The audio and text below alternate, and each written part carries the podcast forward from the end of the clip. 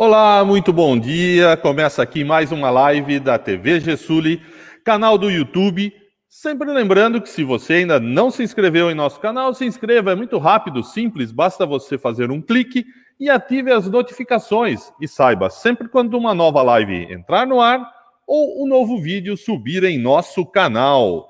O tema do nosso debate hoje é o abate humanitário de animais de produção, trazendo aqui um panorama deste tema é, tanto no mundo, assim como os detalhes da portaria 365 do Ministério da Agricultura, Pecuária e Abastecimento e Secretaria de Defesa Agropecuária, que regulamenta, que regulamentou, inclusive foi publicado agora no mês passado, o manejo pré-abate e abate humanitário, além de trazer os métodos de insensibilização que são ah, aprovados pelo Ministério da Agricultura.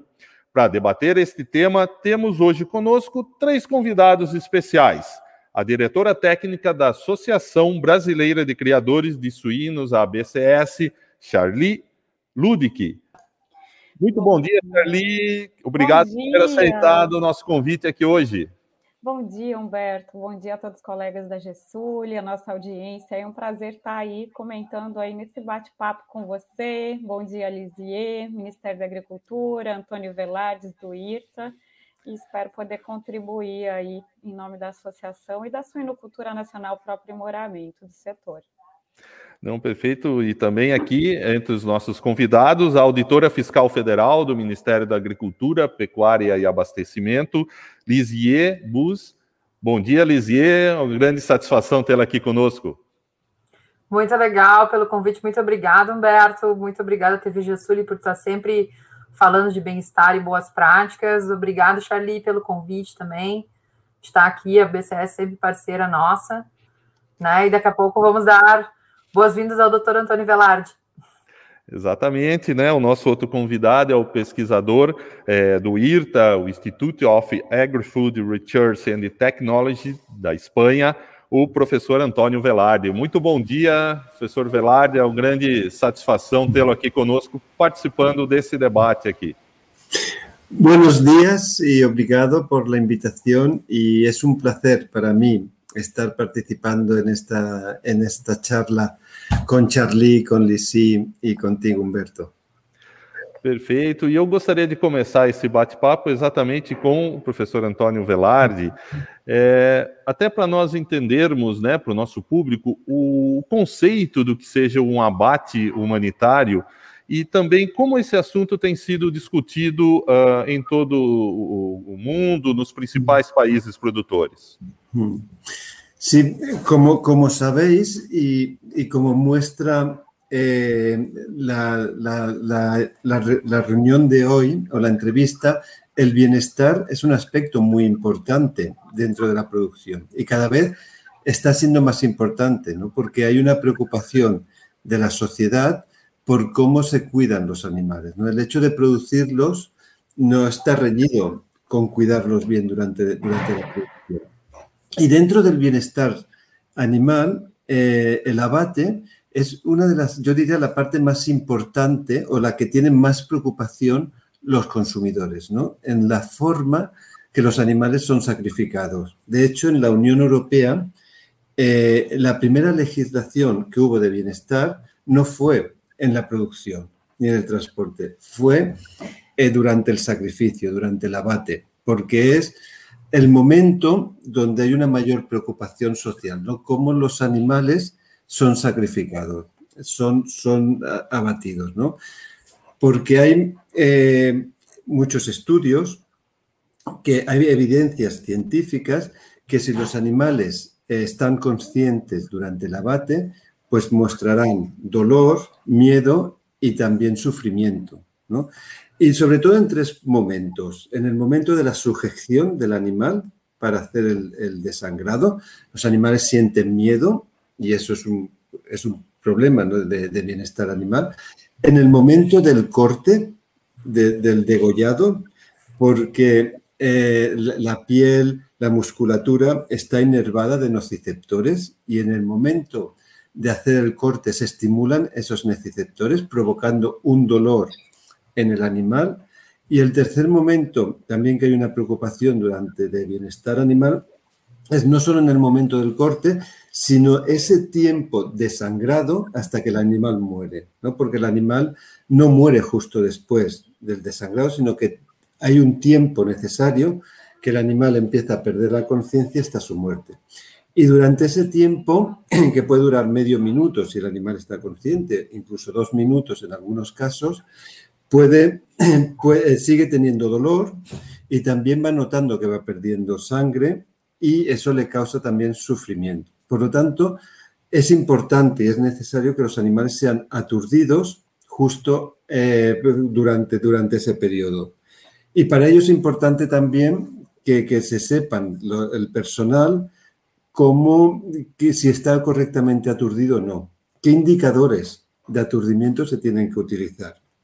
Y si no quedan bien aturdidos, ¿cuál es el problema con el sistema de aturdimiento que se utilice eh, que ha fallado, cuáles son los parámetros más importantes. Y tanto para las dos cosas, para detectar o identificar o evaluar si un animal está correctamente aturdido y para utilizar los sistemas de aturdimiento, es necesaria una formación del personal, ¿no? un entrenamiento del personal. Y a mí me consta que eso en Brasil se ha hecho, ¿no? Ha habido un trabajo de formación del personal para, para estas actividades. Por lo tanto, el bienestar durante el sacrificio, yo creo que dentro de las partes de bienestar es una de las más importantes socialmente.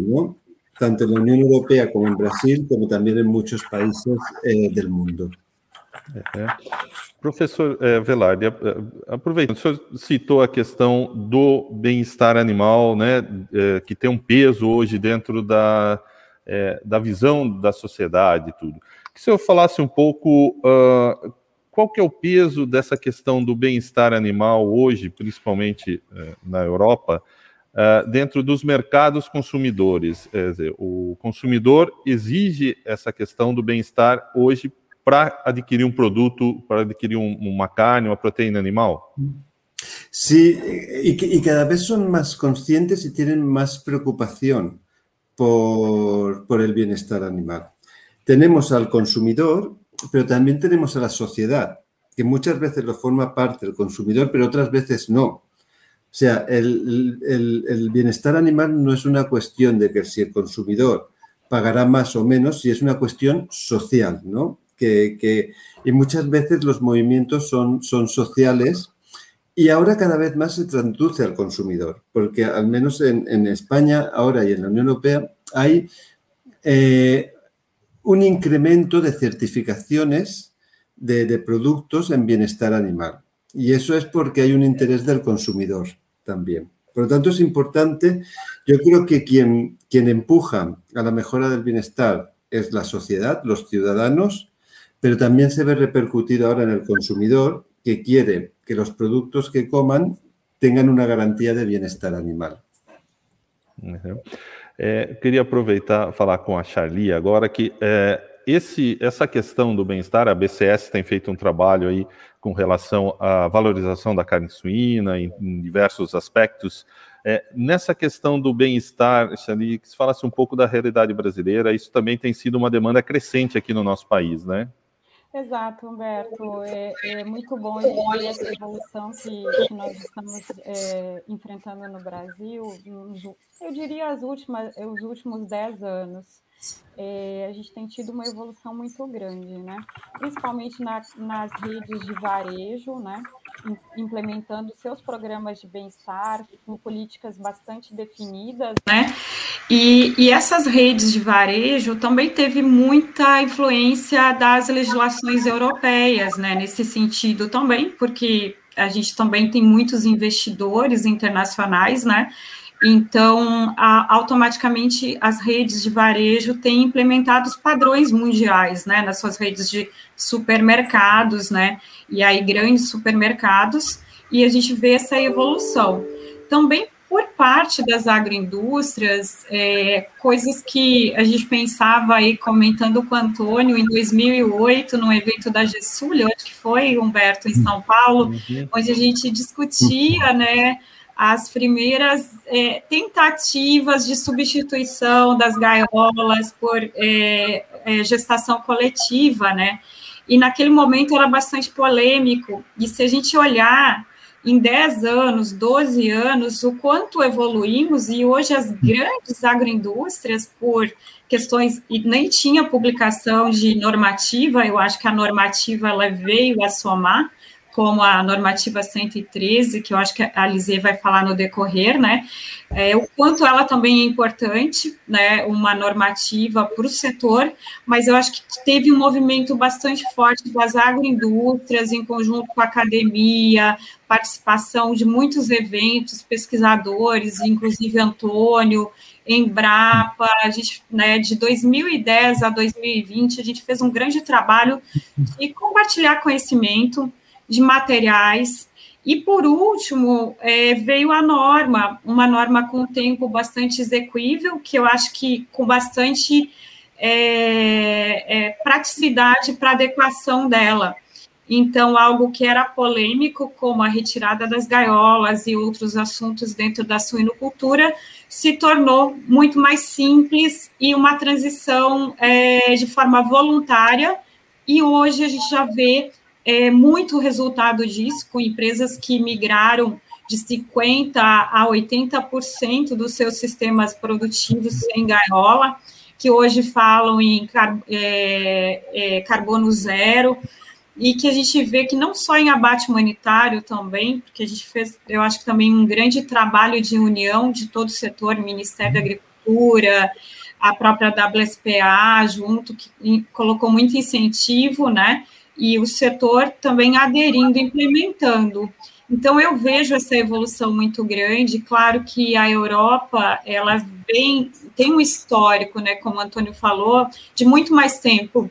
Mas no Brasil essas evoluções elas é, realmente assim quando eu olho 10, 15 anos a gente vê uma evolução muito grande no setor. É, não só a suinocultura, que a gente com a legislação na granja, quanto frigorífico, né? Claro que é, diria que tem um ponto que a gente precisava ainda dar uma melhorada, seria a área de transporte, né? Mas a gente tem realmente conseguido evoluir muito nesse quesito de bem-estar no Brasil. Uhum.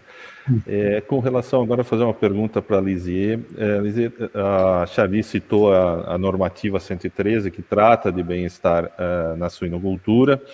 É, gostaria de pudesse fazer um, um, comentário da importância dessa normativa aqui dentro do panorama da suinocultura brasileira e também se, uh, não sei se é possível, fazer um paralelo entre as, uh, do que tem sido feito em termos legislativos no Brasil em relação à Europa, que acaba sendo um ponto uh, sempre de referência nessas questões. Bom, a gente começou, como a Charlie comentou, a trabalhar com esse tema em 2012, se não me engano, né, Charlie? Pensando justamente nesses procedimentos dolorosos ao qual os animais eram submetidos, algumas situações de alojamento muito restritivo, como é o caso das celas de gestação nas matrizes, e na época já estava sendo publicado em revistas uh, de conhecimento, de, de, revistas científicas de importância, os impactos negativos que essas práticas causavam nos animais, né? E nós já tínhamos, inclusive, do próprio Conselho Federal de Medicina Veterinária, orientando para os controles e manejo de dor, por exemplo, em práticas dolorosas como moça, castração, corte de cauda, enfim. E a gente começou avançando, e o Dr. Velarde foi um grande parceiro nosso em vários estudos, né, professor Velarde? Uh, vários projetos de treinamento, capacitação. Uh, nós fizemos, na época, em 2014, uma parceria com a Associação Brasileira de Criadores de Suínos, que segue até hoje, onde a gente buscou justamente trazer o setor para conversar, mostrar as referências científicas, buscar alternativas viáveis para o Brasil, e assim nós fomos evoluindo nesse, nessa busca pela adoção das boas práticas, né? Porque a gente não dá bem-estar animal para ninguém, né? Bem-estar é a consequência uh, no animal. O que nós fazemos é adotar boas práticas na nossa rotina para que a gente promova, para que a gente permita que os animais se adaptem da melhor forma possível, com menos estresse, enfim. Uh, mas o que, que acontece ao longo desse processo? Né? À medida que uh, muitos produtores de vanguarda vão adotando os procedimentos de boas práticas orientados, alguns ainda ficam reticentes, né? E isso acaba gerando margem para muita para muita crítica negativa para o setor como um todo. Né? Então, nós vimos aí o aumento de questões judiciais envolvendo maus tratos na suinocultura, e uh, chegou um momento em que todo o setor, assim como a gente havia falando há muito tempo, que ia chegar um momento da gente estabelecer uma normativa, que a normativa era importante para dar segurança jurídica, que a normativa era importante para deixar claro o que, que eles deveriam fazer, uma vez que toda a base legal de criminalização de maus tratos é o que não se deve fazer e que a gente deveria evoluir no que, que se deve fazer, ou seja, dar um bom embasamento para o produtor uh, ter segurança na sua rotina diária chegou um momento em que todo mundo acho que concordou, né, Charlie? Uh, a gente fez, uma, fez um convite, montamos um grupo de trabalho que envolveu ONGs, envolveu produtores, envolveu associações de grandes empresas, envolveu a associação de genética, uh, envolveu a Embrapa, que sempre foi o nosso braço técnico, sempre nos deu apoio em vários projetos, e nós, de uma forma muito rápida, conseguimos montar uma proposta que foi aceita pelo setor, foi aceita uh, pelo Ministério da Agricultura, foi conduzida durante todo, todo o primeiro processo pela nossa secretaria e depois foi finalizada pela Secretaria de Defesa Agropecuária, né, e que é a IN, a IN 113 que já está aí.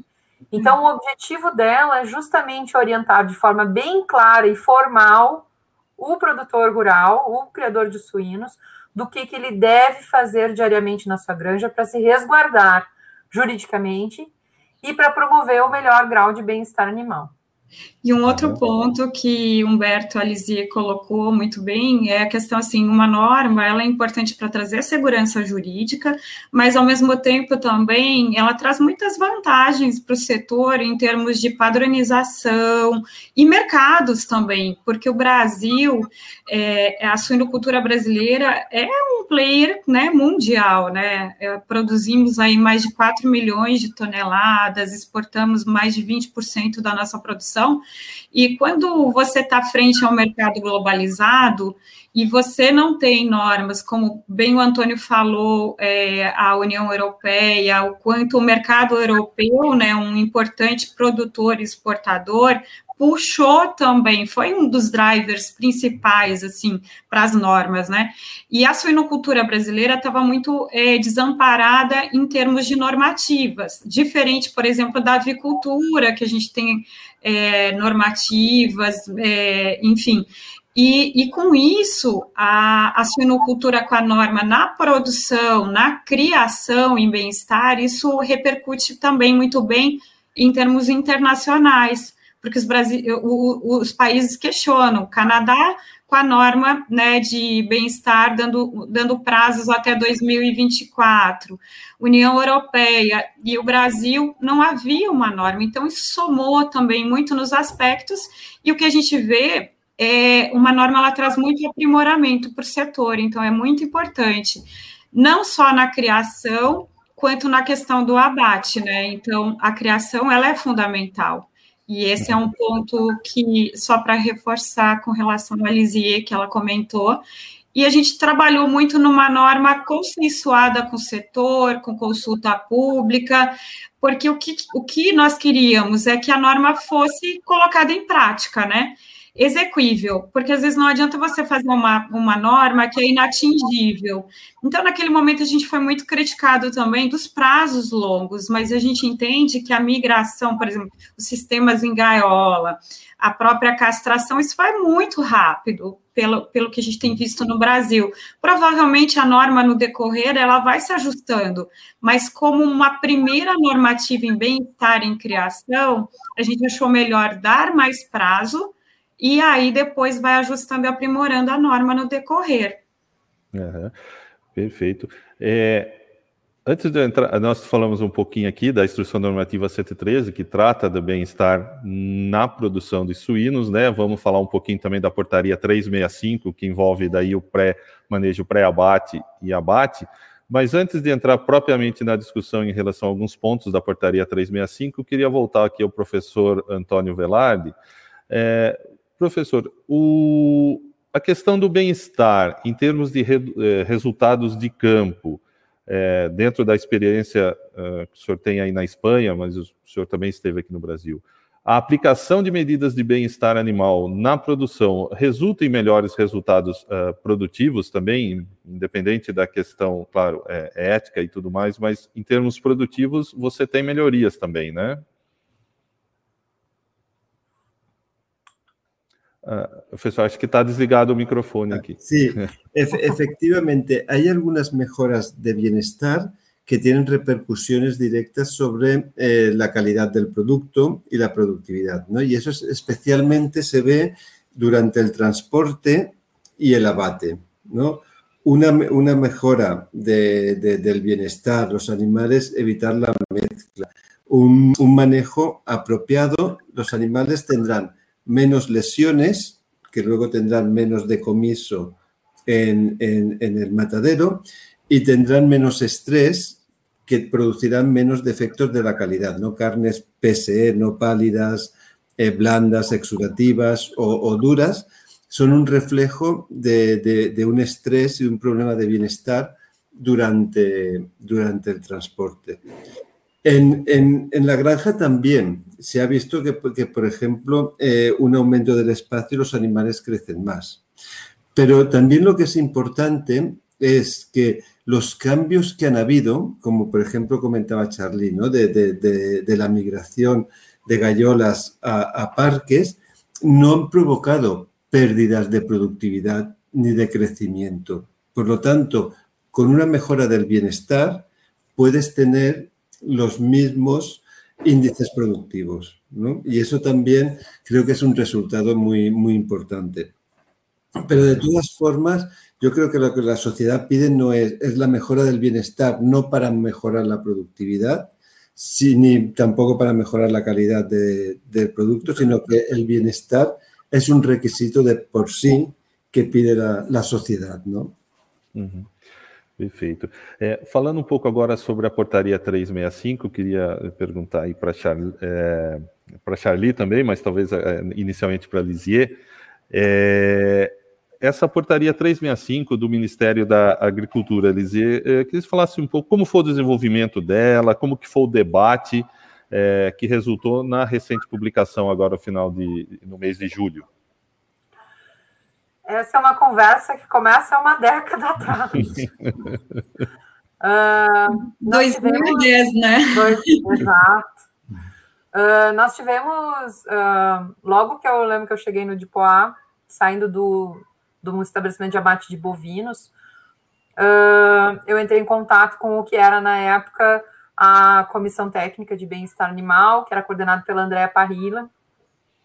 E, na época, tava, a, a Europa estava fazendo um trabalho bastante intenso uh, com os, uh, os Better Trainings, para divulgação da normativa 1099, lembra, doutor Velarde? Uhum. Né? Nós fizemos vários uhum. uh, para eles apresentarem, porque eles haviam recém-elaborado um regulamento uh, técnico, né, mandatório para os países membros e países terceiros que queriam exportar para eles, que é o regulamento 1099 de 2009, e ele estava entrando em vigor, se eu não me engano, entrou em vigor em 2013, 2012. E uh, houve uma missão internacional em 2011, da qual eu fiz parte, e dessa missão, uh, eu fiz um relatório apontando por que, que a instrução normativa número 3 de 2000, né, uh, ela era uh, inadequada, ela don't fit the purpose, né, ela já era um, um documento antigo, já em 2020, 2000, quando ela foi publicada, e com o avanço tanto do padrão da OIE, né, de abate humanitário, que foi estabelecido em 2005, se eu não me engano, quanto do regulamento 1099, que estava entrando em vigor alguns anos para frente, a gente fez um apontamento para o departamento de inspeção, dizendo: olha, é necessário atualizar a instrução normativa que trata de abate humanitário, porque ela, primeiro, tem alguns conceitos equivocados, né? Uh, e depois porque ela não dá base uh, para os colegas que atuam nos estabelecimentos de abate e nem base para os estabelecimentos de abate uh, cumprir com determinadas regras de forma a atender de forma adequada tanto as recomendações internacionais da OIE quanto o novo regramento eh, de abate humanitário da, da Europa. Só um minutinho. Ah, não, fica tranquila, Enquanto a Lizzie comenta aí, eu acho que Humberto, um ponto principal, nessa época, a gente recebia muita auditoria em frigorífico, né? Não de suínos, mas auditorias de bem-estar, principalmente em frigorífico de aves, frigorífico de bovinos, né, Lizzie? A gente recebia muito auditores, principalmente europeus, e clientes internacionais, e naquela época eu lembro assim que é, a, a gente tinha muita falha de conhecimento é, é, dos profissionais, principalmente, porque a gente tinha que. Eu própria fui fazer treinamento fora do Brasil, porque a gente não tinha treinamento de bem-estar, abate humanitário no Brasil, pouquíssimos. E, ao mesmo tempo, a nossa normativa, por ela ser a IN3, era muito antiga, publicada em 2000, né? Então, ela não, não nos dava muito amparo nesse sentido. E, e aí, continuando, né, Elisier? Não, é, não e, e, a Charlie lembrou muito bem, porque nessa mesma época, em 2008, a WSPA, né, que é uma ONG internacional, uh, junto com o Ministério da Agricultura, começaram a fazer treinamento nos colegas. E aí a gente começou a ver muitas discrepâncias, porque o que o conhecimento científico dizia, né, não tinha respaldo na norma. Então, em 2011 foi aberto um processo né? Muita foi feito conhecimento, né? A gente Exato. tinha tanto por parte assim, nas plantas de abate quanto no serviço veterinário oficial. Eu lembro que quando em 2008 a gente começava a treinar o pessoal e, e, e, contestavam que não podia ter eletrocução nos animais, que os animais não podiam morrer na insensibilização. Então a gente trabalhou muito forte em harmonização de conceitos, treinamentos teórico-prático com as informações, assim, eu acho que foi uma. É, porque muitas vezes o que falta é conhecimento, né? Eu acho que foi muito nesse uhum. sentido foi. também, né, Elisier? Foi. E aí, em 2011, uh, entrando em simultâneo, né, a atualização do capítulo da OIE para abate humanitário, o regulamento da União Europeia e uh, os treinamentos, né, com base em critérios e conhecimentos científicos que a WAP né, antes a, a WSPA trazia para os colegas, ficou muito claro que a gente tinha que atualizar aquela normativa.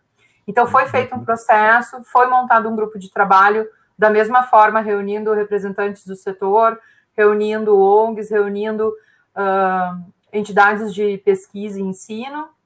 Foi feita uma proposta normativa, e se eu não me engano, essa proposta foi para a consulta pública duas vezes, e foi uhum. feito daí um, um, um uma auditoria, uh, uma auditoria não, uma audiência pública, mais uma vez, né? E agora todo esse trecho, tipo, pós-consulta pública, até o momento da publicação, quem conduziu esse trabalho foram os colegas do Dipoá, porque eu acabei saindo do Dipoá para assumir a área de fomento. Então, toda essa condução do processo, que demorou 10 anos, uhum. foi feita pelos colegas do Dipoá, e, sinceramente, eu, eu fiquei bastante surpresa de que foi publicada, porque eu já tinha, sinceramente, quase perdido todas as esperanças. Feliz, né? Porque... Uma atualização dessa, dessa normativa. Né? E ela trouxe avanços bem interessantes, uma pena que vários pontos que eu achava importante foram retirados, né? Mas de uma forma geral, ela é bem melhor do que estava a instrução normativa 3, né? Então, Uhum. Foi, foi um avanço, é um avanço. É, é verdade, né, Eliseu? Principalmente instituindo os. É, na verdade, o programa de autocontrole, a parte bem-estar, o, o, próprio RESPOA, né, o decreto 9013 em 2017, ele já traz a questão do bem-estar, está dentro do programa de autocontrole no frigorífico, né? Mas eu acho que com a portaria 365, ela institui o profissional responsável por bem-estar no frigorífico, que é super importante e relevante ter um responsável. É, porque se você não monitora, é, dados são essenciais, monitoramento contínuo, corrigir as falhas, falhas é, elas existem, né? Mas se você não tiver números e monitorando diariamente, então, com a portaria 365 de abate humanitário, ela institui detalhadamente esse ponto que eu acho que é extremamente relevante. Assim como também acho que um outro ponto importante, porque na nossa normativa anterior, a IN3, ela falava só do portão para dentro do frigorífico.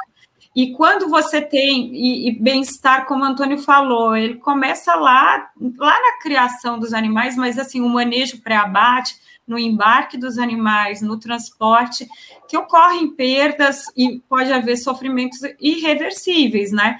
Então, quando você coloca no seu programa de autocontrole o bem-estar, desde a propriedade, no embarque dos animais, o manejo, passando por o transporte, que pode ocorrer muita contusão, muitas lesões, muito estresse, então eu acho que é um grande avanço e aprimoramento né, é, da norma nesse sentido. Uhum. Ela, dá é, mais, ela dá mais poder para a indústria estabelecer esses procedimentos desde o embarque dos animais e dá mais responsabilidade também, né? Uh, tudo com base no artigo 88 do RISPOA, que fala né, que a empresa de abate é responsável pelo bem-estar dos animais no momento de embarque na propriedade de origem. É, e que, é, que era um ponto que a gente tinha muito assim. É, Ficava o um vácuo. É um vácuo, é uma é assim, de quem é a responsabilidade? Frigorífico, seus programas, o produtor na granja, tá, mas o transporte é da cooperativa, é do transportador, de quem é? Então, eu acho que ela uniu isso como uma responsabilidade dentro dos programas de autocontrole que vão da propriedade ao abate, né? Quando a gente fala numa morte digna, uma morte sem dor, sem sofrimento, como o Antônio falou, a gente não pode simplesmente só avaliar o ambiente de frigorífico. O animal é o momento mais estressante da vida do animal, né? O manejo pré-abate e abate, porque ele sai de uma condição de criação. Então, o que, que a gente tem que fazer? Reduzir ao máximo todos os fatores que causam estresse, que podem causar sofrimento. E aí a norma traz essa visão mais ampla, que eu acho que é um grande passo. É, Lizzie, o, a norma entrou aqui em vigor né, no dia 2 de agosto e tem o prazo de um ano aí de adaptação. É, duas coisas, acho que tanto a Lizzie quanto a Xali podem estar falando. Uh, bom, algumas das uh, determinações desta portaria 365 já haviam sido, uh, já vinham sendo implementadas pelo próprio setor e como que o setor uh, recebeu uh, essa nova normativa? Como tem sido a recepção dela em termos de aplicações uh, dentro do prazo de um ano, que é a, o prazo de adaptação? Se a Lizia quiser começar.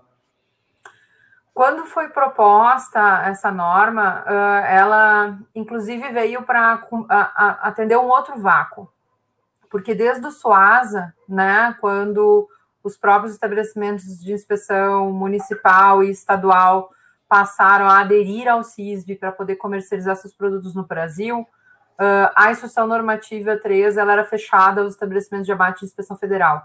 Então, essa portaria hoje, ela acolhe a todos aqueles que querem entrar no CISB, né? Uh, e ela dá prazos diferentes. Então, estabelecimentos de inspeção federal tem um ano, estabelecimentos de inspeção municipal e estadual tem dois anos para fazer adaptações que não eram previstas na IN3. Então, ter o responsável técnico, sendo que a maioria dos estabelecimentos hoje, tanto uh, uh, de inspeção federal ou estadual, já tem pelo menos uma, ou sua equipe toda capacitada, né, pelos trabalhos que foram feitos de fomento do mapa com a, WSPA na época. Lembrando que nós temos todos esses materiais também disponíveis no site do mapa para download, né, gratuito. Uh, nós temos aí alguns ajustes uh, físicos que as indústrias vão ter que fazer, mas aí elas normalmente estão relacionadas com indústrias que são exportadoras, né, então elas têm um prazo uh, de um ano aí para se adequar nessa questão, por exemplo, do abate sem prévia sensibilização de bovinos, né, agora exigir um box adaptado para tal prática o que é, é muito importante. Uh, era até uma questão de segurança do trabalho, muitas vezes, a forma como esses animais eram abatidos, né? A gente está falando isso de bovinos porque não se aplica não se aplica a suínos, né? Esses mercados normalmente não demandam, não demandam carne suína. Uh, mas, de uma forma geral, uh, todas as demais demandas de adaptação uh, são, são situações menores, assim, é algum, ajustes de calha de, de imersão para as aves, a questão do monitoramento contínuo dos parâmetros elétricos e algumas outras coisas assim que são mais software, são computadores, né, são visores, não é uma situação em que a indústria vai ter que fazer uma grande obra, né? Então, não, não vejo que seja uma situação um, impeditiva de forma alguma. Tanto que nós sabemos, né, aquilo que a gente consegue colocar em, uma, em um ato normativo, aquilo que os colegas do DIPOA conseguem colocar em ato normativo, ele, ele tem que ter um apoio político. A gente não consegue colocar numa norma algo muito progressista, porque nós sempre temos uma área um pouco conservadora, né, dos setores que uh, fazem com que a gente tenha que botar numa norma aquilo que é consenso, que é meio termo, né, que é um avanço, mas uh, dificilmente a gente consegue colocar algo uh, uh, muito progressista e que demande aí um investimento muito pesado por parte das indústrias, né? E Charlie, como que o setor tem recebido essas, eh, eh, essa nova portaria? Eh, você que está dentro da BCS tem um trabalho aí, como que o, o setor recebeu a publicação? É, Humberto, eu acho que o setor tem recebido bem, assim, suinocultura não vejo que tenha grandes gargalos em relação à norma, é, como a Lise falou, a gente vem trabalhando há um bom tempo com o tema de implementação de bem-estar no dia a dia de frigoríficos, treinando, tanto a parte de abate humanitário quanto de transporte, né, então, a BCS, uhum. desde 2014, tem dado muita ênfase né, na, na parte de bem-estar animal. É, o que eu talvez acho que uma das adequações para o setor vai ser a questão de insensibilizador, de ter o insensibilizador sobressalente, talvez. É, mas muitos frigoríficos já tinham né, para emergência, quando você tem. É, talvez eu acho que um ponto a emergência no local, é, por exemplo, é, você faz um animal que chega fraturado, que chega no caminhão, é, ter a aquisição das pistolas portáteis e abater, fazer o sacrifício daquele animal no local e sangrar ele ali. Isso é um ponto até que, se eu não me engano, foi, acho que uma das missões do Canadá quando eu estava no Ministério, requisitou muito que a gente deveria adequar a emergência em termos de mercado. O Brasil pretende aí também ampliar mercados, exportação.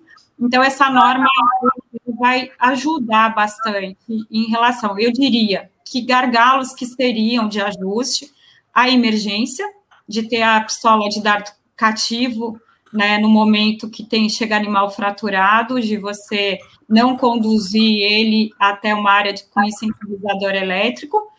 É, um outro ponto que eu acho que o setor, mas não vejo com grandes dificuldades, é o jejum, que reduziu um pouco, né, de 24 horas para 18 horas. Então, a questão do jejum, né, a, passando 18 horas, realimentar os animais, Há algum, alguns casos que se transporta suínos entre os estados, né? Então, essa prática, porque o jejum muito prolongado gera o estresse, né? E aí vai ter que realimentar os animais no frigorífico, né? Mas eu acho que o setor tranquilamente consegue se ajustar. Como a Lizzie falou, em termos assim de impactos econômicos, eh, não vejo uma é, dificuldades assim, são ajustes, né, para uma planta de frigorífico que não não pesam economicamente, né? E ao mesmo tempo você consegue melhorar muito o procedimento. Uhum. Acho que mais a bovinocultura, principalmente quem faz abate religioso, a necessidade de ter o box de imobilização, que eu acho que é fundamental por segurança de trabalhador e até para ter o procedimento, porque o abate religioso como abate kosher, o animal é, é sangrado. Está consciente. Está consciente. Então, assim, é um risco muito grande dentro do frigorífico. Então, é, em termos disso, teria, tem que ter a aquisição do box, né? Então, é, mas em termos de suinocultura, acho que não tem grandes impactos, seriam só esses pontos que ao longo eu acho que o setor vai conseguir se ajustar. Uhum. É, lembrando que a portaria 365 abrange é, todas as atividades, de, é, aliás, o é, abate, é, né, de, fácil, não é né? suíno, né? Suínos, bovinos, aves, né? é, e pensar assim, mais de 6 bilhões de animais, né? E foi incluído parte do que se chama de pescado, que são os, os répteis e os anfíbios também são contemplados nessa normativa. Isso foi um outro ponto grande de avanço comparado com a antiga IN3, que não abordava esses animais, né? Só uhum. ficou mesmo fora os peixes, por uma discussão interna aí, vamos pressionar para sair alguma coisa para os peixes também. Específico, né? Provavelmente, porque é uma, é uma norma complicada, né, Humberto, e, e a própria Antônio, né? Quando você. O Antônio trabalha muito em grupos com legislação na Europa. Quando você pensa uma norma que envolve tantas espécies e você tem que ser, sintetizar ao máximo e uma coisa é para aves, outra coisa para suíno, outra coisa para bovinos, e juntar tudo isso e uma, uma norma que some ao setor, né, é muito importante. O Antônio mesmo pode comentar um pouquinho, né, Antônio? A Europa também passou muito por esse processo, que tem os regulamentos, as diretrizes, né, e harmonizar entre os países, né? Como a Lizzie falou, no Brasil a gente tem três sistemas de inspeção, né? E você conseguir aprimorar a CISB, o Estado, o município e a federação em conjunto, né? É muito importante. Sim. É, Sim. Se, se, o Antônio quiser comentar, eh, dar um pouco desse panorama, Antônio, acho que é importante para o nosso debate aqui. En, la, en la Unión Europea hay diferentes tipos de normativa. Está Eh, el reglamento y la directiva. La directiva es dentro de la Unión Europea. La directiva da las directrices para que cada Estado eh, realice la legislación y el reglamento es de aplicación directa para todos los Estados miembros. Entonces, los aspectos más importantes se realizan por reglamento para que sean directos de aplicación en todos los Estados miembros sin que haya una interpretación de cada país. Y la legislación de, del abate es un reglamento y establece las normas mínimas que tienen que cumplir cada Estado miembro. Algunos Estados miembros pueden hacer normativa más restrictiva. Por ejemplo, eh, el reglamento de la Unión Europea eh, permite el sacrificio sin aturdimiento para sacrificio religioso, halal y kosher. Pero hay algunos países que han prohibido el aturdimiento, el, sacrificio sin aturdimiento. Por lo tanto, esa la normativa de la Unión Europea establece las normas mínimas. Si hay alguien, algún país, algún Estado miembro que las quiere hacer más o que quiere hacer más más restrictiva o protectora del bienestar lo puede hacer, pero más laxa, más eh, bajar la, la, norma no lo pueden realizar. Porque además sería una competencia desleal entre Estados miembros, ¿no? Si la normativa es diferente en cada, en cada Estado miembro. Okay. Perfeito. Nós temos é, recebido assim algumas perguntas, só vou uh, colocar aqui. É, temos aqui do Amarildo Araújo, né, em relação ao artigo 17 da portaria 365, né, que é quanto à designação de um responsável técnico pelo bem-estar animal, ser regulamentado sobre uma formação específica com certificação ou por algum órgão de controle, que acho que é a questão do autocontrole que já foi comentado aqui. É, se a Esse é um ponto, Humberto, seria bom a gente também, o, o Velardes comentar, porque na Europa é, é, tem realmente toda uma estrutura, né, com, com, centros específicos que podem certificar em bem-estar. Hum. Acho que antes de passar pelo Brasil, o Antônio poderia comentar sobre a questão da União Europeia, Antônio, quando requisita treinamentos em bem-estar, como que vocês trabalham essa questão para frigoríficos? Sí, en, en, en, en, el matadero hay dos, dos formaciones. Está la persona, eh, el encargado en bienestar animal, ¿no? El, el, el, el, Animal Welfare Officer, que le llaman en inglés, y luego los operarios.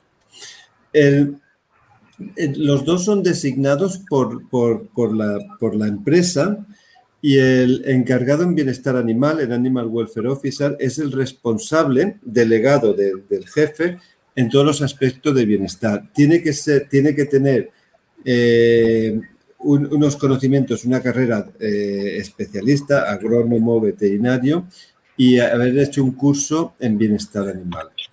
Y luego los operarios que trabajen con animales vivos, las personas que están en la recepción de, los camiones, la persona que están en las, en las de espera, las personas que están eh, desangrando al animal, también tienen que tener formación en bienestar animal.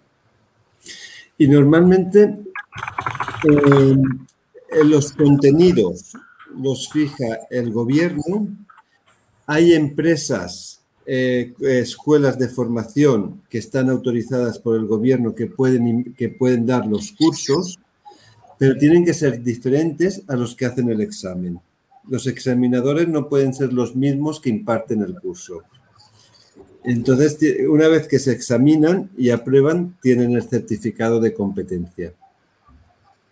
Uhum. Em relação ao Brasil e a portaria? Uh, não, na verdade, uh, a gente imaginava né, que essa, essa atualização da instituição normativa sairia muito antes do que saiu. Uh, e em 2017, se não me engano, foi feita uma, uma instrução normativa por parte da Secretaria de Fomento, buscando reconhecer entidades que pudessem fazer esses treinamentos nos mesmos moldes que estavam sendo feitos os treinamentos da WSPA, mas eram, eram treinamentos que tinham um, um impacto grande em, termos da equipe da WSPA, né? Uh, que existe uma limitação do número de pessoas, assim como existe uma limitação de recursos, porque o Ministério da Agricultura é que muitas vezes pagava esses deslocamentos e o deslocamento dos colegas, enfim, e isso estava ficando insustentável. Então, em 2017, foi feita uma, uma instrução normativa. Na época, a responsabilidade era da Comissão Técnica Permanente de Bem-Estar Animal, que ela foi dissolvida e hoje foi criado o Fórum Técnico Permanente de Bem-Estar Animal, sob condução do Departamento de Saúde Animal. Então, eu espero que uh, esses certificados de aptidão, esses treinamentos sigam o que está na Instrução Normativa 12 de 2017, conduzidos agora pelo Fórum Técnico, uh, que tem a condução pelo Departamento de Saúde Animal. Isso é o que a gente espera que aconteça, né? Mas isso ainda não está bem definido, nem bem claro de como vai acontecer. É, Humberto, é muito importante, assim, é, como o Antônio falou, quem dá o treinamento, para não haver esse conflito de interesse, né? Você é, pelo menos a gente percebe que a cada seis, seis, oito é, meses é o que um treinamento normalmente é, as pessoas vão perdendo a rotina do abate e ela vai fazendo com que a pessoa perca a sensibilidade frente a enxergar os animais como seres sencientes, né? E aí você precisa sempre estar fazendo uma reciclagem, então, no mínimo anualmente, que se que de alguma forma se busque profissionais para treinar, reciclar no abatedouro, né?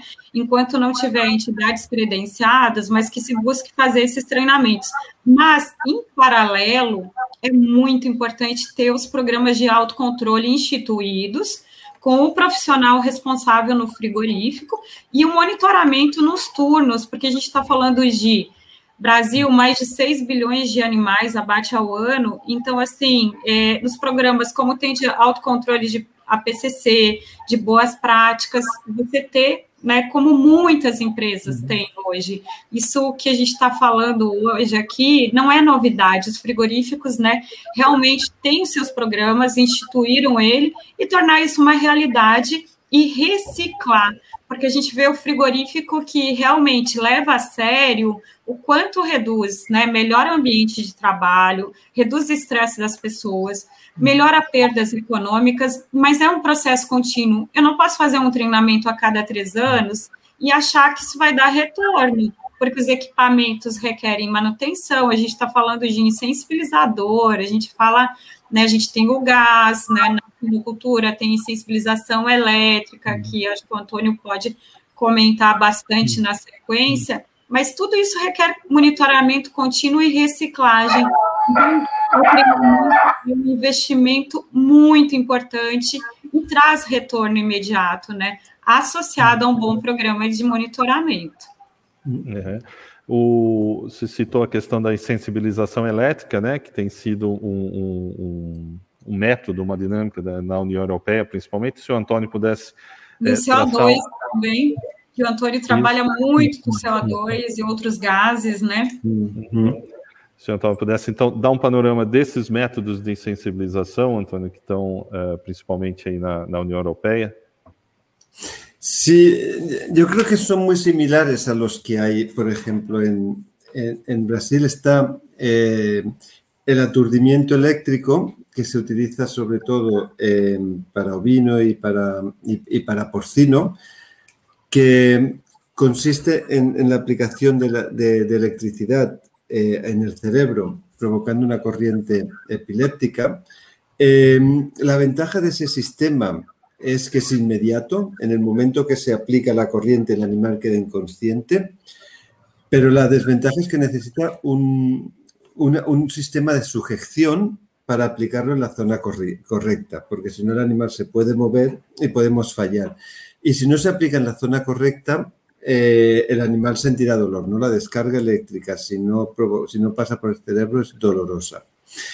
Y es el que se utiliza. Es reversible, pero hay otros sistemas que provocan fibrilación cardíaca, la muerte del animal, y ese es un sistema muy ventajoso, ya que el animal no se recuperará del aturdimiento. Y luego hay otro sistema que, que se utiliza mucho en la Unión Europea, que es el sistema por aturdimiento por gases, por CO2, por altas concentraciones de CO2. Este, este, este sistema se está cuestionando porque el CO2, la inhalación de CO2, eh, es aversivo y puede provocar irritación en la, mucosa antes de que el animal pierda la conciencia.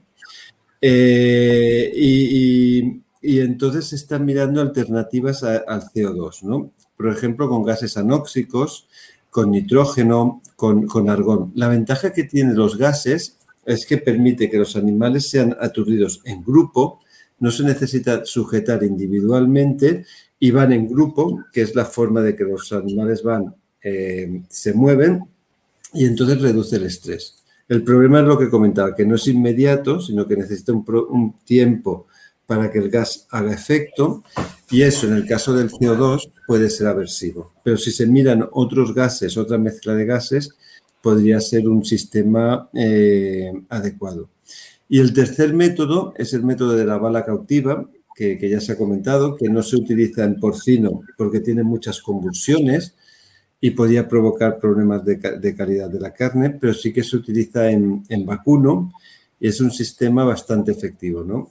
Se necesita una sujeción del animal y darlo en el lugar aturdido. Pero cualquiera de los tres métodos nunca garantiza el 100%, ¿no? O puede haber algún problema de algunos parámetros, o si tardamos mucho en desangrar se puede recuperar. Por lo tanto, utilizándolo bien, siempre tenemos que monitorizar la inconsciencia de cada uno de los animales que se aturda para garantizar que el aturdimiento ha sido correcto y que no recupera la conciencia antes de la muerte cerebral.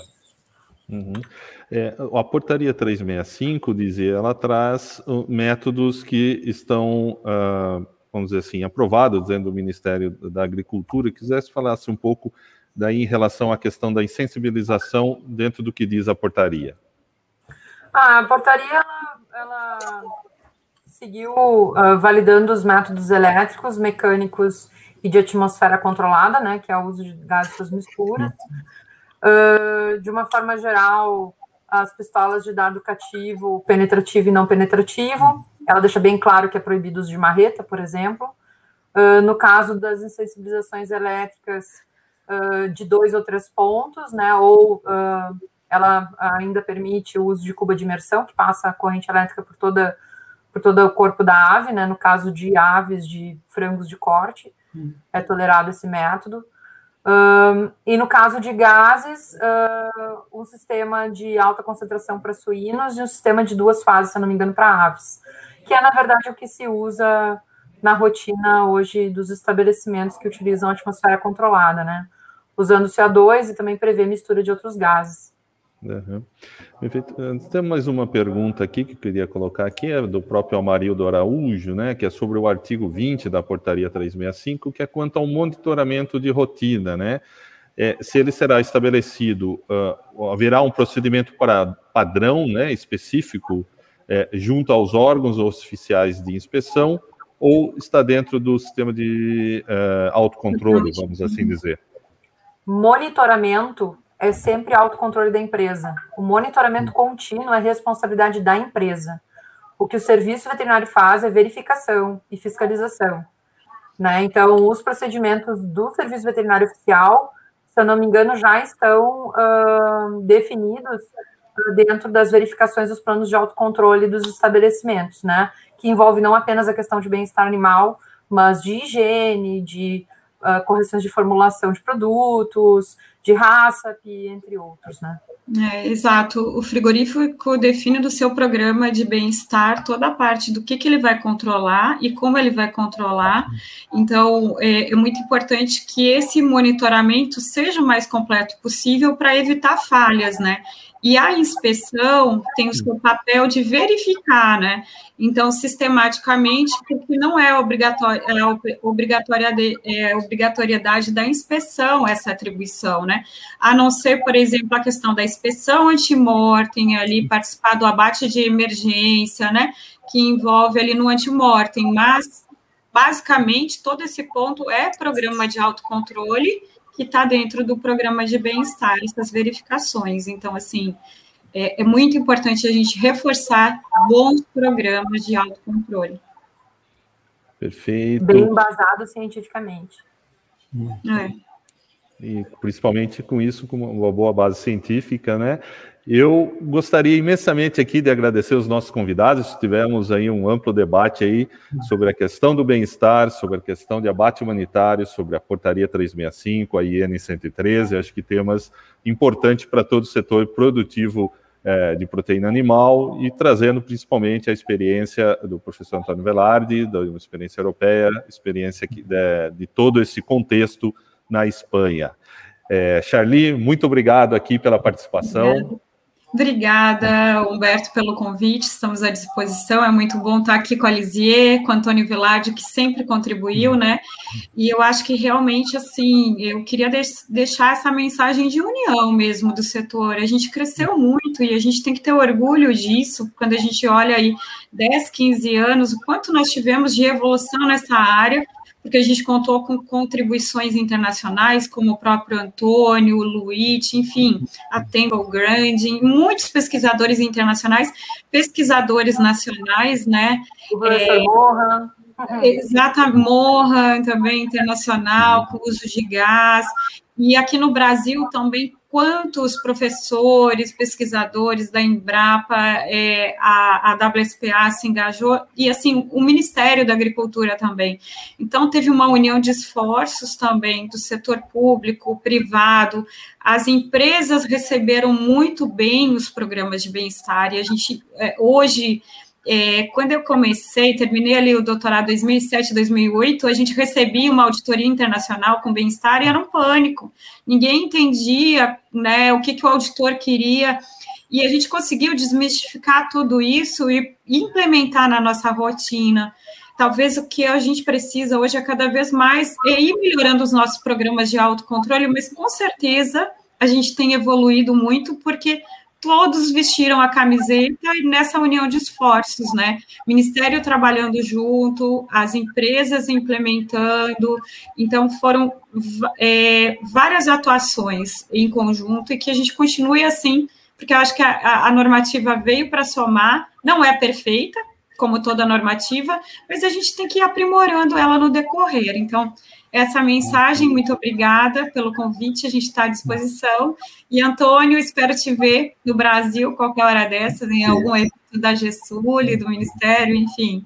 Um prazer estar aqui com todos vocês e obrigada à audiência também. Lisier, muito obrigado, foi uma grande satisfação tê-la aqui participando desse debate conosco. Eu é que agradeço o convite, o convite de você, Humberto, né, do TV GESUL, que sempre está divulgando os eventos da cadeia, né? Muito focado muitas vezes as boas práticas, o que é muito importante. A gente tem que disseminar informação, conhecimento, fazer com que cada vez as práticas dentro da granja sejam boas para todo mundo, sejam de fato boas, para as pessoas, para os animais, para o meio ambiente, né? E para um produto, uh, no final das contas, seguro, que é o que a gente precisa. Uh, agradeço muito a participação do professor Antônio Velarde, que sempre foi parceiro nosso em vários projetos. Espero que esteja com saúde e a gente quer, de novo, uh, te receber aqui no Brasil. Vamos, vamos achar uma desculpa, né, Charlie, para arrastar o Velarde de volta para cá. Charlie, muito obrigada pela parceria de sempre. A BCS é sempre uma parceira. E eu acho que tu falou muito bem, a gente só consegue evoluir se a gente fizer as coisas junto.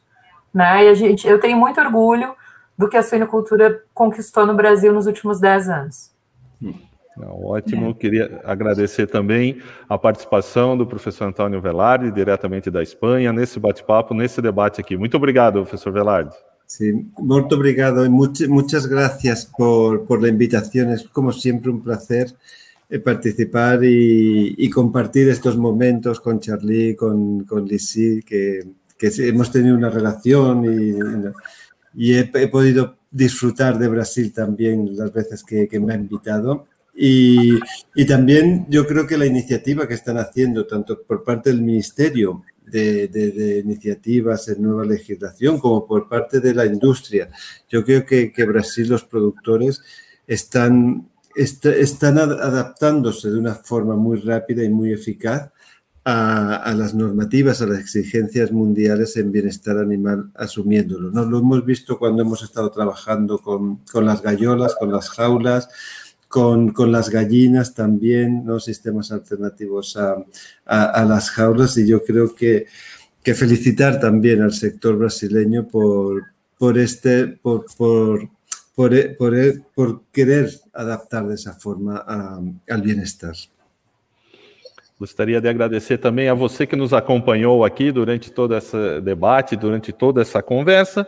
E sempre lembrar, se ainda não se inscreveu no nosso canal, se inscreva, é rápido, basta um clique, você também ative a notificação e saiba quando uma nova live estiver entrando no ar ou um novo vídeo subir em nosso canal. Muito obrigado a todos, até a próxima. Tchau.